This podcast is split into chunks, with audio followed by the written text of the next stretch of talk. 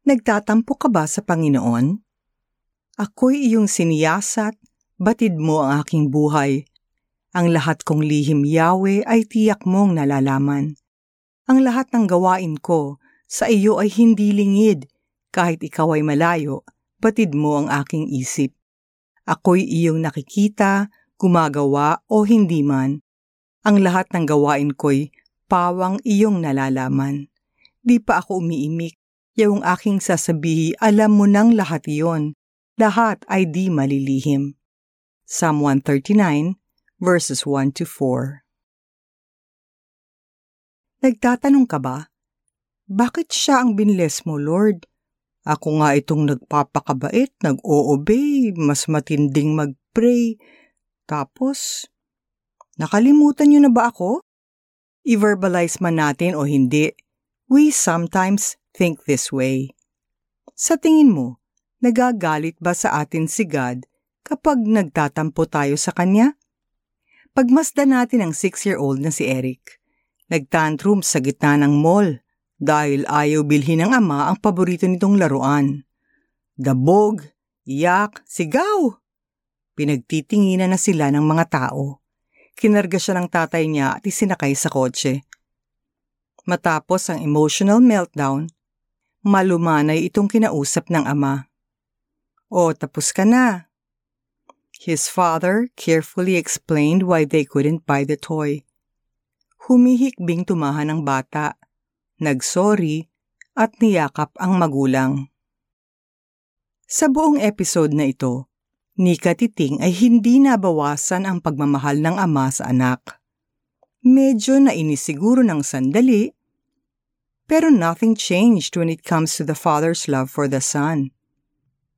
Kung ganito kalalim magmahal ang mabuting ama sa lupa, paano pa kaya ang ama natin sa langit?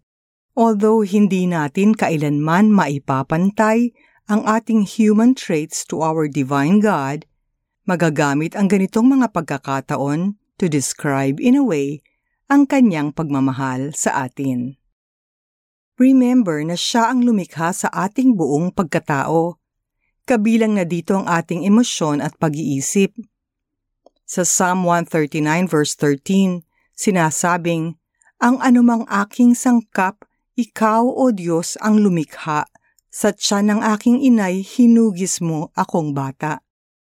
So, alam ni God na ang pagtatampo is part of human nature. Pero love pa rin niya tayo. He can take it. In fact, God would love to hear our pagtatampo. Imbis na mag-rant tayo sa kapwa o i-broadcast sa social media, why don't we cry out to our Father in Heaven After all, He alone can truly understand us. He alone can give us comfort and security. He alone can change us. Halika, kausapin natin ang Panginoon. Lord, ang hirap po mag-pray ngayon. Alam niyo po ang aking iniisip, ang inggit, galit, at disappointment sa aking puso. Sorry po, nagpapakatotoo lang. I choose to come to you today. I choose to meditate on your word. Minister to my soul, O Lord, and grant me your peace. In Jesus' name I pray. Amen. Bilang application, basahin ang buong chapter ng Psalm 139. Reading God's love letter is a powerful antidote to all our pagtatampo. Let His words soothe your soul and calm your thoughts and emotions today. Ako'y iyong siniyasat, batid mo ang aking buhay, ang lahat kong lihim yawi ay tiyak mong nalalaman. Ang lahat ng gawain ko sa iyo ay hindi lingid, kahit ikaw ay malayo, batid mo ang aking isip. Ako'y iyong nakikita, gumagawa o hindi man. Ang lahat ng gawain ko'y pawang iyong nalalaman. Di pa ako umiimik, yung aking sasabihi, alam mo nang lahat iyon. Lahat ay di malilihim. Psalm 139, verses 1 to 4. This is Celeste Enriga Javier, former executive producer of the 700 Club Asia.